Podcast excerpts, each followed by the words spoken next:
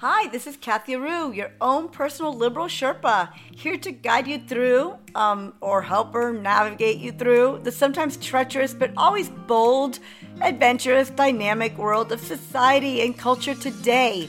Progressive society, liberal society, society. From the proper pronoun to the correct way to ask your baby whether you can change Z's, she's, hers, his diapers. Never fear, your liberal Sherpa, Kathy Areu, is here to show you the way.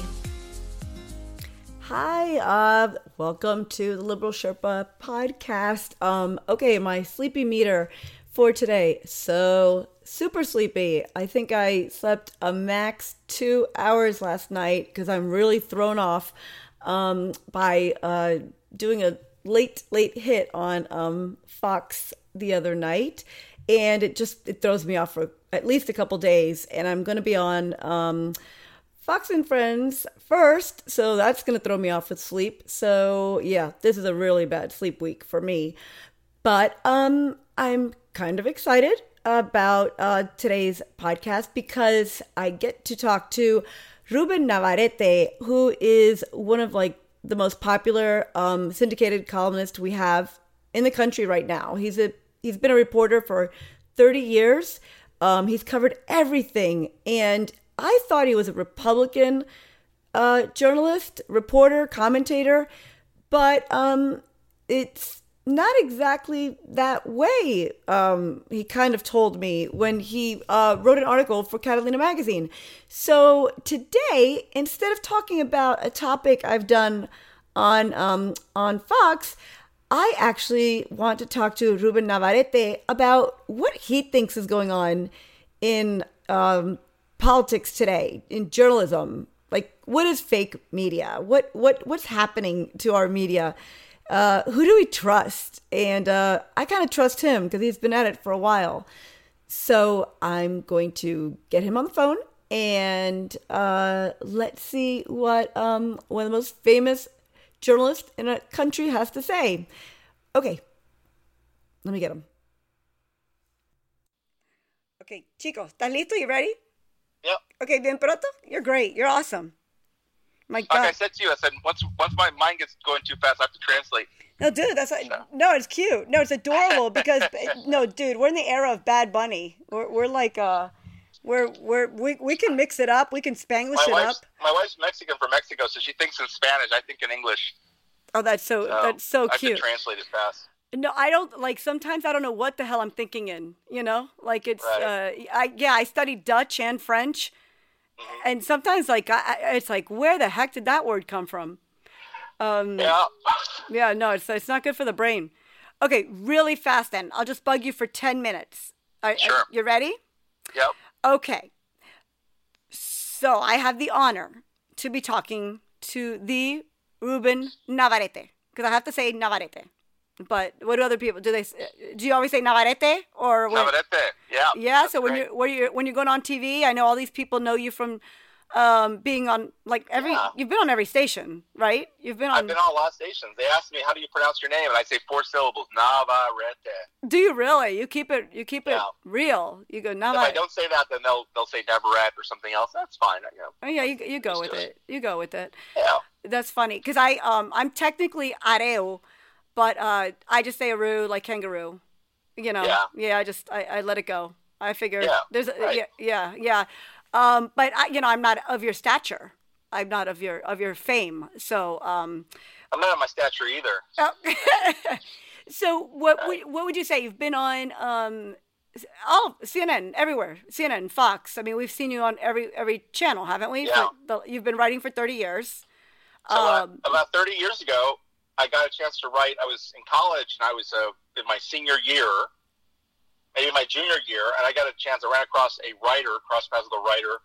I got a chance to write uh, an op-ed piece in the L.A. Times, the Los Angeles Times. I was 21, Oh my gosh. and it just sort of hooked me. The idea that you could write something and it would send you a check, and then you could cash the check and go buy pizza. I just thought was the coolest thing in the world, and so I did that when I was 21. I've been doing it for 30 years. Worked for three newspapers in three different states uh, along the way. That's amazing. And I was I got a chance to host a radio show in Los Angeles for KABC with my co-host Tavis Smiley, who's since gone on to big things. Yeah, uh, yeah, yeah. And- Kind of familiar name. Yeah.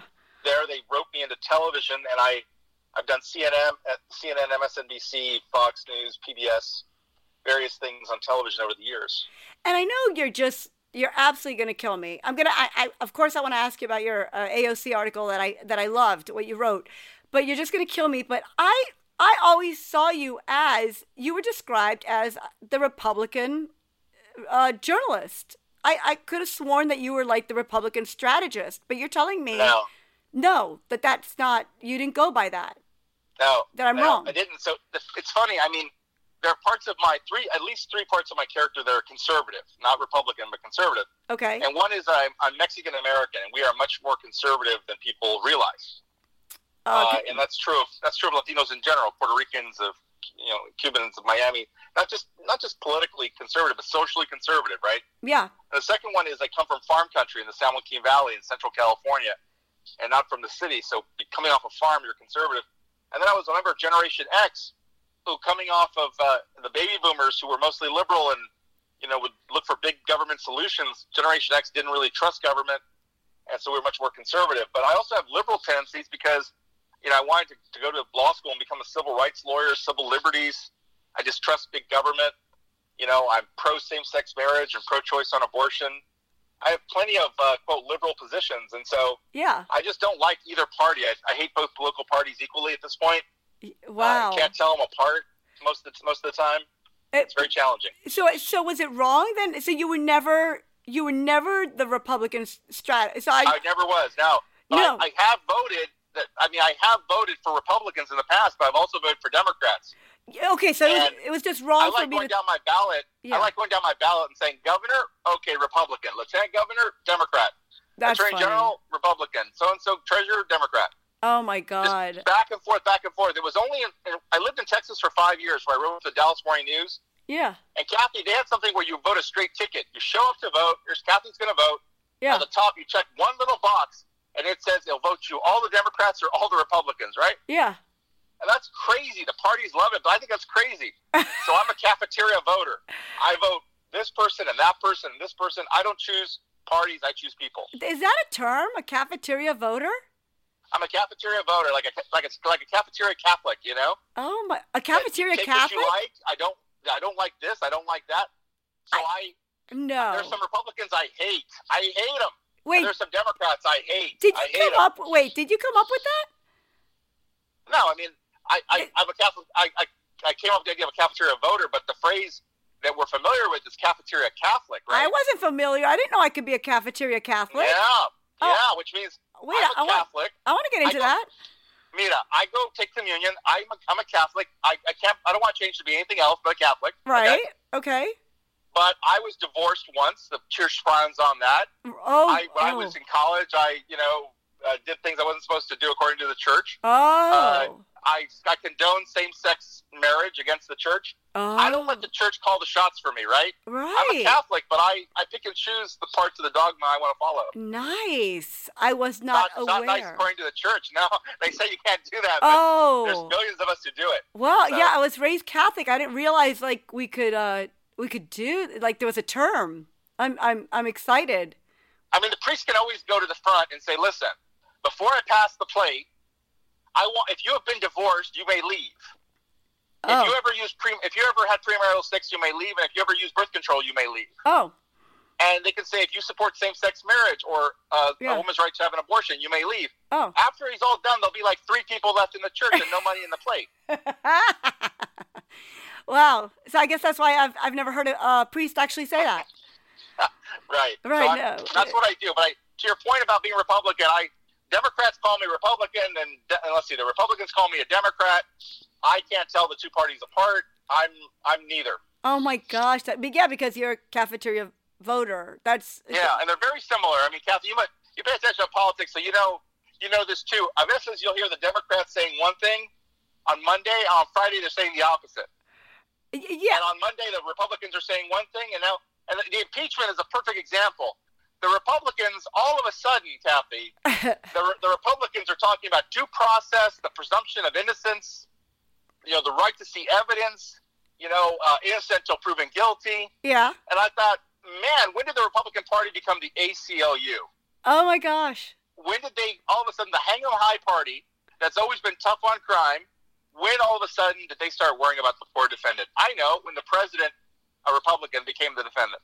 Oh my gosh. It's I it's like no wonder I've never debated you on air because uh um you you can't be classified. There's no box for you. I can't be classified. Although although your friend Tucker Carlson, I I've known Tucker for about oh gee whiz about uh, 15 years Yeah. at least, maybe 20 years, and he had me on his show, and he, I said Tucker, long time long time friend, first time guest, and we laughed about it. Okay. But then he proceeded to call me a racist like five times in four minutes, and I was like, I, "What the hell?" Did he really? said, I thought I said, Tucker, you must be the liberal because my understanding is liberals are the ones who throw that word around. Oh my. I didn't know You you were a racist. I was unaware. Um, now apparently so because I said that.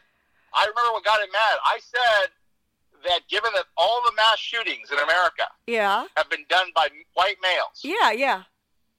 Who have access to high-powered rifles, Yeah.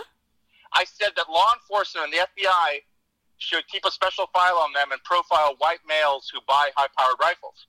Yeah, they don't? And that's what I got. I got a lot of response from people like you, particularly like women of color and others who said, "Are you kidding me? I thought that was happening already." Yeah, yeah. Like I'm wait a minute. They And- they don't? The answer is it's not happening. Oh. And when I said it should happen, Tucker got really upset and said that was racist. Well, maybe he didn't want to have eyes on him, you know, being a It got crazy. I mean, I thought I just told him. I said, I mean, here you are playing the victim and calling people racist. Are you sure? You know, you're not back on MSNBC. Maybe you're the liberal. Oh, oh my. And um I guess you guys went out after that and had a great time No, on the town. No. Yeah, right? Painted the town No. red after that one. That's uh no, but I, I'm essentially the same person I was 30 years ago. Some people have changed, but I haven't. no. So that's uh yes, that's crazy. I really thought you I, I did. I thought you were the Republican um Nah. Republican Latino writer. And uh but I I was never like, you know, like you say you you're a journalist down to the core. You're, Right. you you know, the AP style. I, you know, I've always felt choose, right? You're, you're not supposed to reveal it. No, no. we, we really turned a corner there. Now, nowadays, the journalists feel like they've got to choose teams. Are you a Democrat journalist? Are you a Republican journalist? And I'm, I'm neither. I'm just a journalist. Yeah, I, I, I, um, you know, well, I run Catalina, and that's a, that's nonpartisan. So when people get it in the mail, uh, or when people read Catalina, they're they're looking for, you know, the liberal, the liberal Sherpa. They're looking for that liberal angle, but there isn't one. It's uh, just hu- people. It's a story. You know, it's uh, it's the it's the you know the struggle's real. It's life. It's what we're all going through. So it's uh, it's uh, That's it's true. it's a lifestyle magazine. It's it's it's how how we're making it, how we're all making it.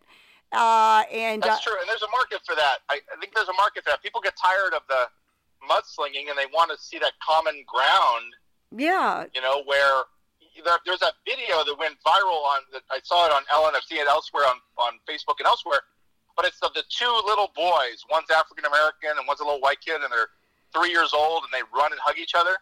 yeah, and it's gotten millions upon millions of views. And when people comment on that, they say, you know, we are so divided right now. yeah, We're so much at each other's throats that America is hungry.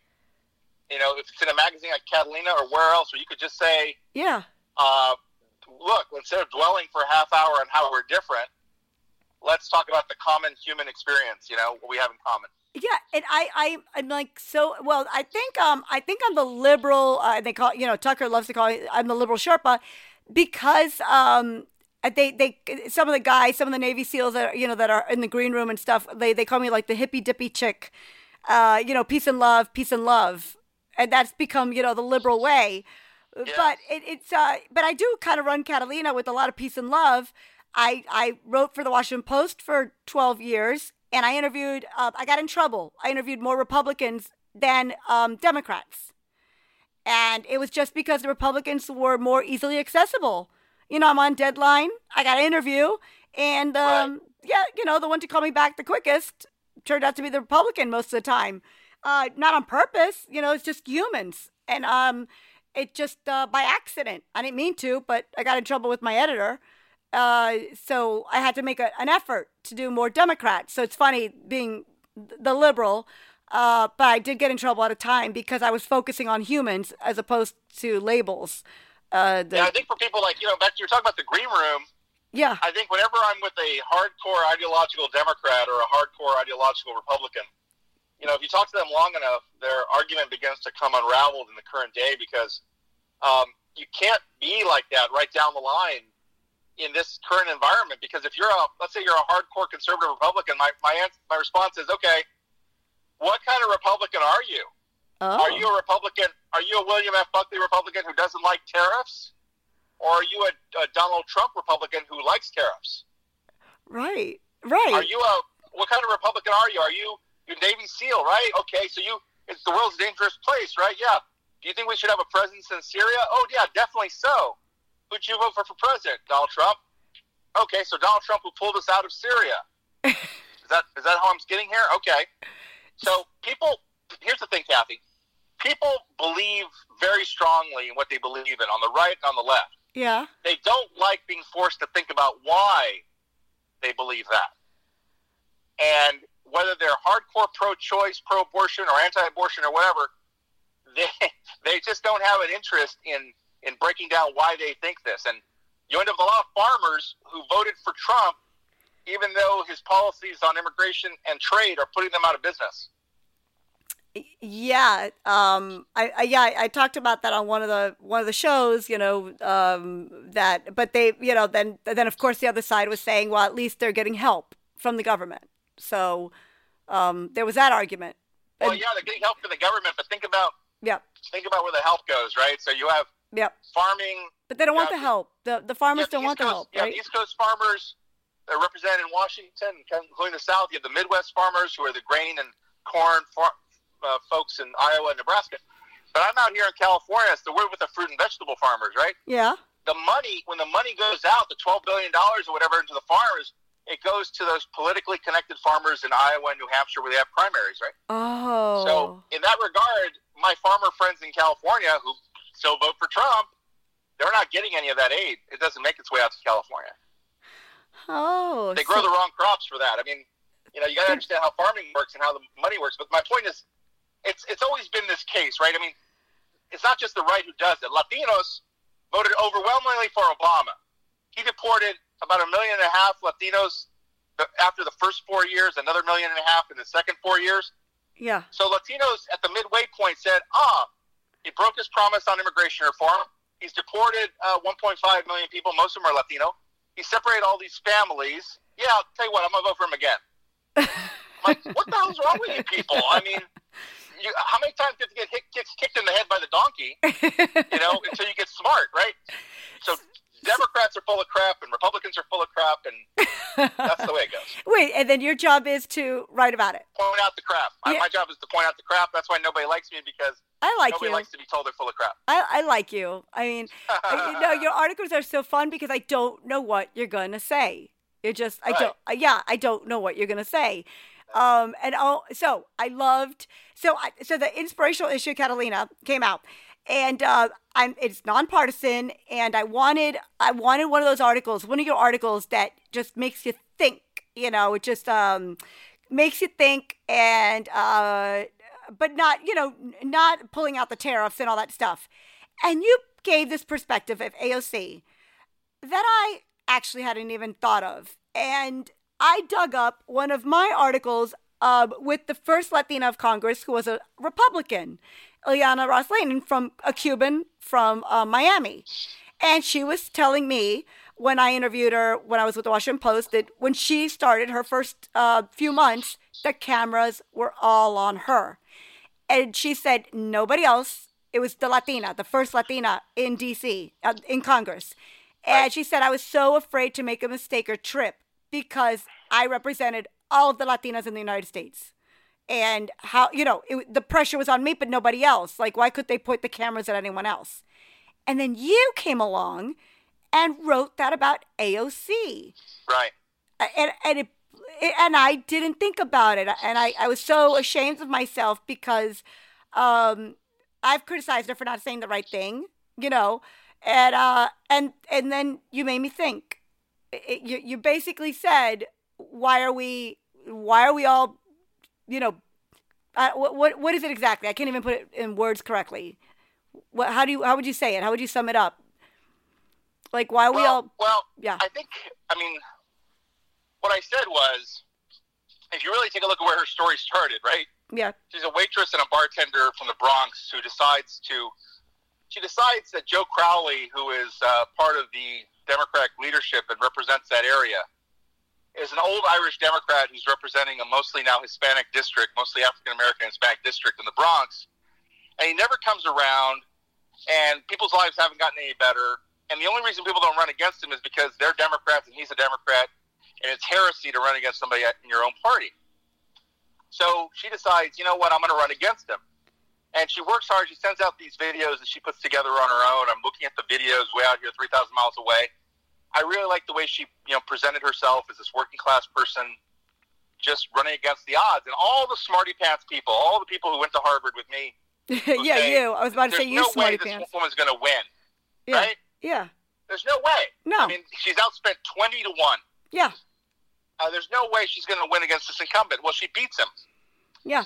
And then, then all heck breaks loose because the the Democratic leadership, uh, who like Nancy Pelosi and others who were friends, uh, Stan, Steny Hoyer and others who were friends with Joe Crowley, they then become they're they're hurt that their friend was taken out, so they attack AOC. Right. And Nancy Pelosi, Pelosi says some of the really dumb things like, you know, on an interview in 60 Minutes, she says, well, you know, this glass of water right here could have gotten elected as a Democrat. You just put a D next to it, right?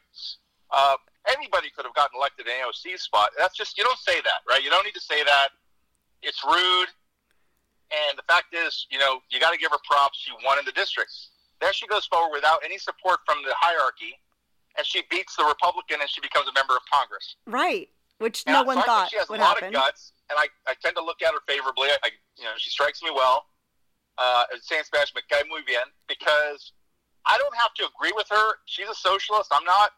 She agreed. She she has some really far left positions I don't agree with, Right. But I really admire her character, her gumption, her guts, and the fact that she does not need people's approval to keep pressing ahead.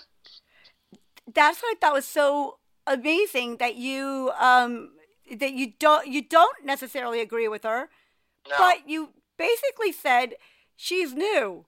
She's new. The cameras are all on her, and she she may change and give her a chance to learn just like everybody else that's new. Right. Like And here's my question for here's my question for the the Navy SEALs who say they're Republicans and are waiting in the green room. yeah, yeah, Here's my question for them: uh, yeah. I see him a lot. If you voted, and if the question, if the topic becomes AOC, Yeah, and if you think you if you make fun of her because she used to be a bartender and she's now a lawyer, yeah, and you think that you know people in bartending there was you know let's send her back to bartending, she doesn't belong here in the, in the Congress. My question to you is: How do you square that with the fact that you voted for a president who made his whole appeal about running against the elites? yeah, when Donald Trump went to Michigan, Ohio, Wisconsin, to his credit, he beat Hillary in those places. yeah. She didn't visit those places. He did, and he won those places. But when he went to those places, he ran against the coastal elites, the people who look down on people. So let me get this straight, Navy SEAL in the green room at Fox. You're a Republican because you don't like it when the Democrats look down on you. So your response is then to look down on AOC? Huh. You're you're not very Republican. You're not sounding very Republican at all. Right. I just like making people uncomfortable. Yeah, Ruben Navarrete, you're you're you're you're scaring me with your um with your wisdom as a journalist. so it's so so how many articles are you putting out a week? So I have a contract with the Washington Post Writers Group. There's 20 of us. I put out two columns a week for them, but I also this week I'll be writing a piece for the Daily Beast. For instance, I write for USA Today. I write for a magazine in Chicago called Hispanic Executive. I do profiles of, of interesting, successful Latinos uh, in business mostly. And so, you know, typically I'm writing about uh, three to five pieces a week. Yeah, and then of course I I, I get to um the the benefit of um uh, getting your writing in my publication as well. So your your your your mind gets to be shared amongst my readers. So um, that AOC article just blew my mind. Um, be, be, no, because I really I really always thought you were the um, you know, maybe I just uh, confused you with another very handsome Republican strategist well, on the you, news. I'll tell you exactly where that comes from, okay. I'm a Republican because. Okay, so you've heard it before then. Oh, absolutely, because I love beating the hell out of Democrats. Oh. So when I said in a speech, like in Oklahoma, I was giving a talk in Tulsa, and I said uh, to a mixed audience, well, you had Barack Obama come in, he was elected president in a with a, a, dimension of racism in our country where it, something like a, a quarter of the country thought he was born in Kenya when on the day he was inaugurated. Yeah. He felt he had to make points with the white people. So the way he made points with the white people was by deporting all the brown people. because we as Latinos, we have we have accomplished the impossible. We have brought together whites and blacks. Oh my gosh! Like oh my gosh! And the nice black ladies in the back of the room got up and walked out. Oh my gosh! When you do that enough times, you become known as the Republican. That that must be it then. Yes. That must. And when next week when you criticize Donald Trump, then people get up, walk out, they say you're a Democrat. Yeah, yeah, yeah. And do you do you criticize? I did. I was speaking at the Republican at the at the Lincoln Club of Orange County with Republicans, and I said, guys, guys, it is undeniable and it is un- inexcusable that the Republican Party panders to racists in shaping an immigration policy that panders to racism and racists, uh, and that's what drives your, your, your issue. And a nice white lady got up and walked out. Oh. Because people don't like to hear the truth. Not on the right, not on the left. I don't know how anybody can argue, if you've been paying attention for the last 30 years, that the Republican Party hasn't time and again pandered to racist. Um, but Republicans don't see that. But so so uh, face of journalism now. You're a journalist. You are a full time journalist. So this is this is my my final thing for you because one of the biggest questions I've gotten that uh, when I when I go out when I visit universities and things like that that I never had before. Uh, is the future of journalism? People are asking. No, they're asking what. How can I tell the difference between fake news fake and news. real news. People don't right. they, they they actually say what's what's the difference? How do I know when I put on CNN I see one thing, when I put on Fox I see another. So yeah. how how are we supposed to know which one to I think, trust? I think any I think I understand a lot of Republicans out there, a lot of conservatives on Fox News and on talk radio, they love the phrase fake news because Donald Trump's done a great job of co-opting that phrase. But yeah. they need to take that phrase and stick it in their ear because the whole reason we have the phrase fake news is because it was delivered into the public lexicon by Hillary Clinton. Hillary Clinton, you can look this up in 2016, just Google it. In 2016, during that election with Trump versus Clinton, Hillary Clinton was angry at the media for focusing too much on her emails. And she said that the stories about her emails were fake news. Okay? Oh. oh. And Trump loved the phrase. He co opted it. He stole it. He made it his own. He owns it. My, yeah. Yeah, he owns it now. My question is this: If, in fact, you think that there's something to this idea of fake news, was Hillary wrong to use it then? Was Hillary right that looking at her emails was fake news? What you come to eventually is that fake news is what politicians reach for as a phrase when there's something going on that they don't want you to know about. Some story that makes them look bad is fake news. Hillary thought the emails story was fake news. Uh, Trump thinks the impeachment story is fake news. Whatever. Yeah. Uh, they've reached for that as a crutch. Politicians use that phrase. Both parties use it. Uh, I don't. I don't think that we need to take it lightly. Uh, as journalists, it, we have broken uh, so many rules out in the Trump era. We've made so many mistakes. You know, we've shot ourselves in both feet. Uh, we need to do a better job of cleaning up our act. Uh, we've been in the, re- the arena. We're making mistakes. We're, we're showing our biases. We've forgotten our rules. Uh, it's not enough to publish uh, an op-ed anonymously by an anonymous person. Yeah. Now we're publishing a book by said anonymous person. Yeah. These things were never done before. No. I was trained as a journalist. I, they gave me a rule book. AP style they, manual is my. They said, "Here is the rule book. Yep. If you're going to quote them, if you're going to write a story about the mayor of this town, you need to have two sources on the record. Now I read stories about Trump. They don't have two stories. Two sources are not on the record. One's anonymous. Uh, both are anonymous. And I think to myself, what the hell happened that all the rules that we were taught went right out the window? Yeah, and you're um and you definitely are a critic. You're not afraid to criticize uh CNN. You're not afraid to criticize. I, I criticize all of them, including uh, at times I've had to criticize my own employer, the Washington Post. Yeah. Uh, when they do something they shouldn't, or CNN when I worked there, I was a contributor there, and I would criticize them, and uh, people, you know, tend, they tend not to like it. But um, you know, if you just Google my name, you'll see that I've gotten a lot of heat from other journalists who just think that at a time when the president is calling the media the enemy of the people, yeah, uh, we inside the tent should not be shooting in the tent, and we should not, as journalists, be criticizing your fellow journalists at a time like this. But I don't believe that. I think the reason we're open to such criticism is because we're not willing to admit the mistakes we make. Yeah, yeah, no, I, I, I was uh, at the Washington Post. I started, um, I, I was writing first national paper. It was um, Chicago Tribune. Uh, I same, same like you. I started with my college paper. Um, no, you actually started with the Los Angeles Times. They gave you your first big break. My college Right. paper gave me my first big break. I was on a staff writer, so I got um, 15 bucks an article. Um, but boy, I worked those late hours and got three sources minimum per story. Um, and uh, yeah, and and write, putting five articles out a week.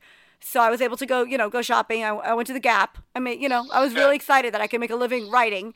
Uh, for me, ma- a living was buying Gap clothing. Um, you know, was food great- shelter great- was irrelevant. Great job. Great job. Yeah, no, great gig, and uh, yeah, no, I've I've broken rules because I I have gone um I I have gone with my views, but uh l- like you, sometimes people are surprised because I do I do break some of the rules. I will criticize Obama for his last week of taking away the the Cuban policy that we had in so many years.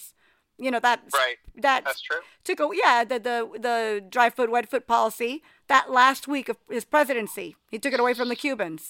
Right. So yeah, so I, I've I've criticized Obama. I've break I've, I've broken some rules. I've gone op-ed, but those are definitely it's op-ed, and I and I wish we could actually wear a warning label when we go op-ed. You know, when we when we do when we do go rogue like that and make those uh, criticisms.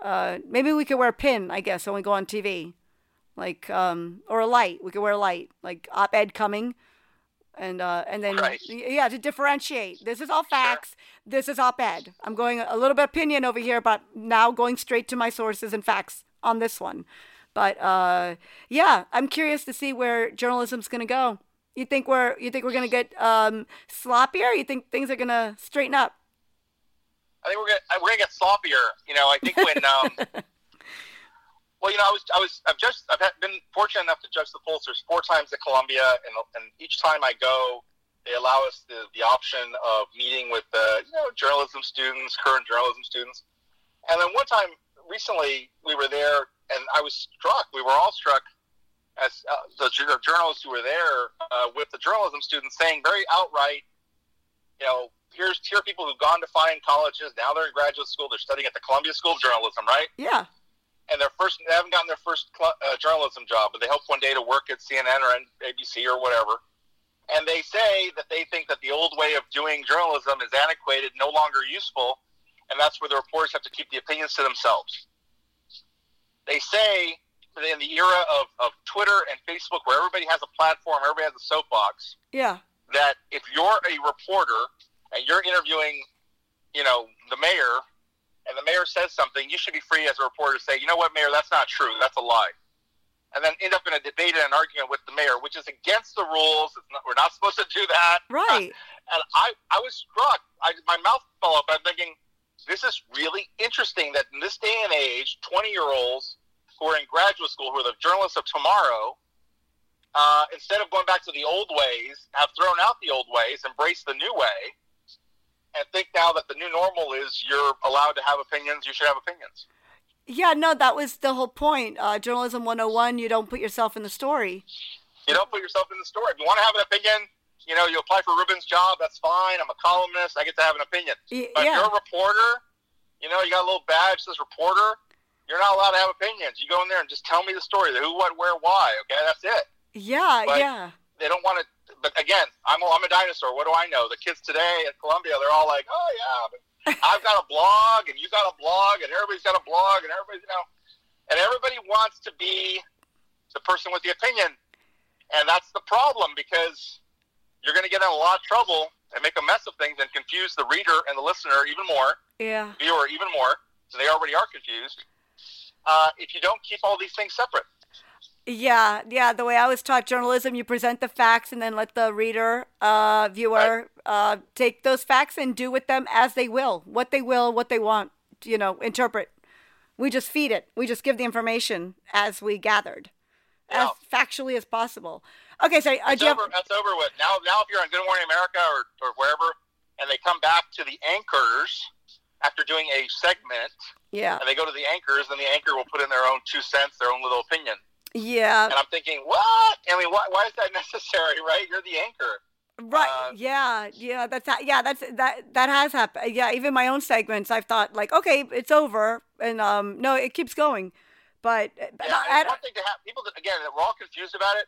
If you do an evening show at Fox or CNN or MSNBC, if you're Rachel Maddow or you're Tucker Carlson or you're Anderson Cooper, more power to you. If you have an evening show, you you are an opinion television host. That's fine. You're allowed to have an opinion. I'm talking about the person who's working dayside, the morning show, the 10 a.m., the noon show, the whatever.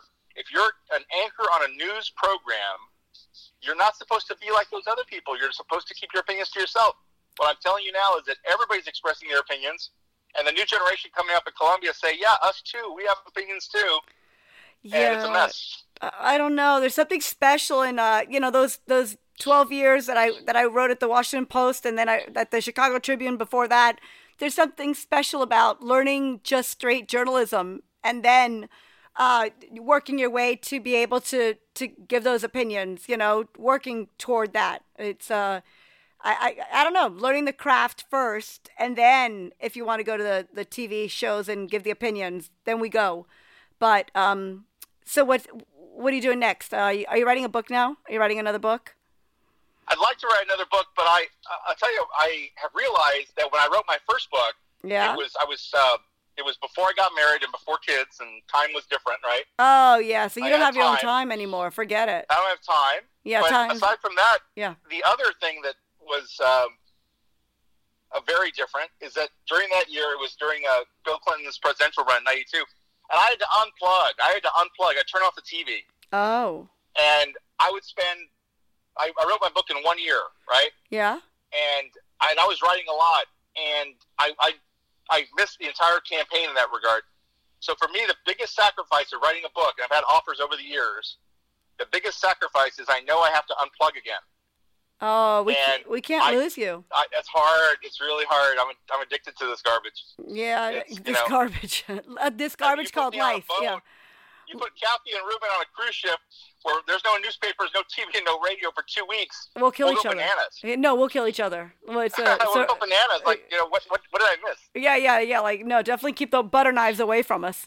Well, Yeah, yeah, we'll, yeah. we'll, we uh, so uh, so to find you besides uh, of course Catalina magazine, where do we find you on Twitter so we can um you can find me on Twitter and at Facebook at Ruben Navarrete or on my website at rubennavarrete.com. okay and Navarrete two R's two T's Navarrete. two R's two T's That's it. Two R's and two T's. Yep, two R's two T's. So Ruben Navarrete. Okay, so if That's right. everyone wants to complain to you, uh, they know where to find you, and if they want to do. give you so many compliments. And by the way, your AOC article, so many compliments. Um, I heard a lot. I'm glad they liked it. Yeah, uh, actually, a lot of Fox viewers, a lot of great feedback on the AOC article, and it was just exactly as you said that. Um, very interesting. That yeah, she's new, and we're not watching the other new guys. So the perspective was really appreciated. So Great. I appreciate that. Thank yeah, you, Kathy. thank you for keep giving us that perspective. And you're not allowed to stop. Okay, I appreciate that. Okay, bye. I'll miss you. Thank you. Thank you. Adios. Adios. Bye. Bye. Funny dude, right? That was awesome. Uh, always love talking to uh, journalists who have been there, done that, and seen so much. Ruben is just—he's just the real deal. Okay, if you want to read his uh, AOC article in Catalina magazine, um, you can go to liberalsherpa.com and pick up a copy there, or you could go to Press Reader and um, get a digital copy. So liberalsherpa.com or um, press reader. So you can go digital or print. It's up to you. We are multimedia. Um, so thank you so much for joining me today. And if you want to find me, ask any questions, uh, go to my Twitter account. It's at Areu Kathy. And um, you can ask me questions for uh, our next podcast, which will probably be about my open letter to Nancy Pelosi that's um, made some waves. Um, we're going to talk about impeachment and how I think the whole thing's just a bad idea. And yep, that's coming from a liberal. So, uh, okay, bye. Hey, America, Christopher Hahn here, the Aggressive Progressive Podcast. What is with the president and the right wing echo chamber encouraging these AstroTurf protests against stay at home orders around the country? It's ridiculous and it needs to stop. Check out the Aggressive Progressive Podcast wherever you download podcasts. I'm Royal Oakes. Next time on Too Many Lawyers, COVID continues to reshape the law. Supreme Court arguments will be held by teleconference. The justices won't even know if the lawyers are wearing pants, which is fair given the eternal mystery of what's under those black robes. Los Angeles County is springing 25% of its inmates. The sheriff suggests folks get ready for what might be a spike in crime. Check it all out on the next episode of Too Many Lawyers.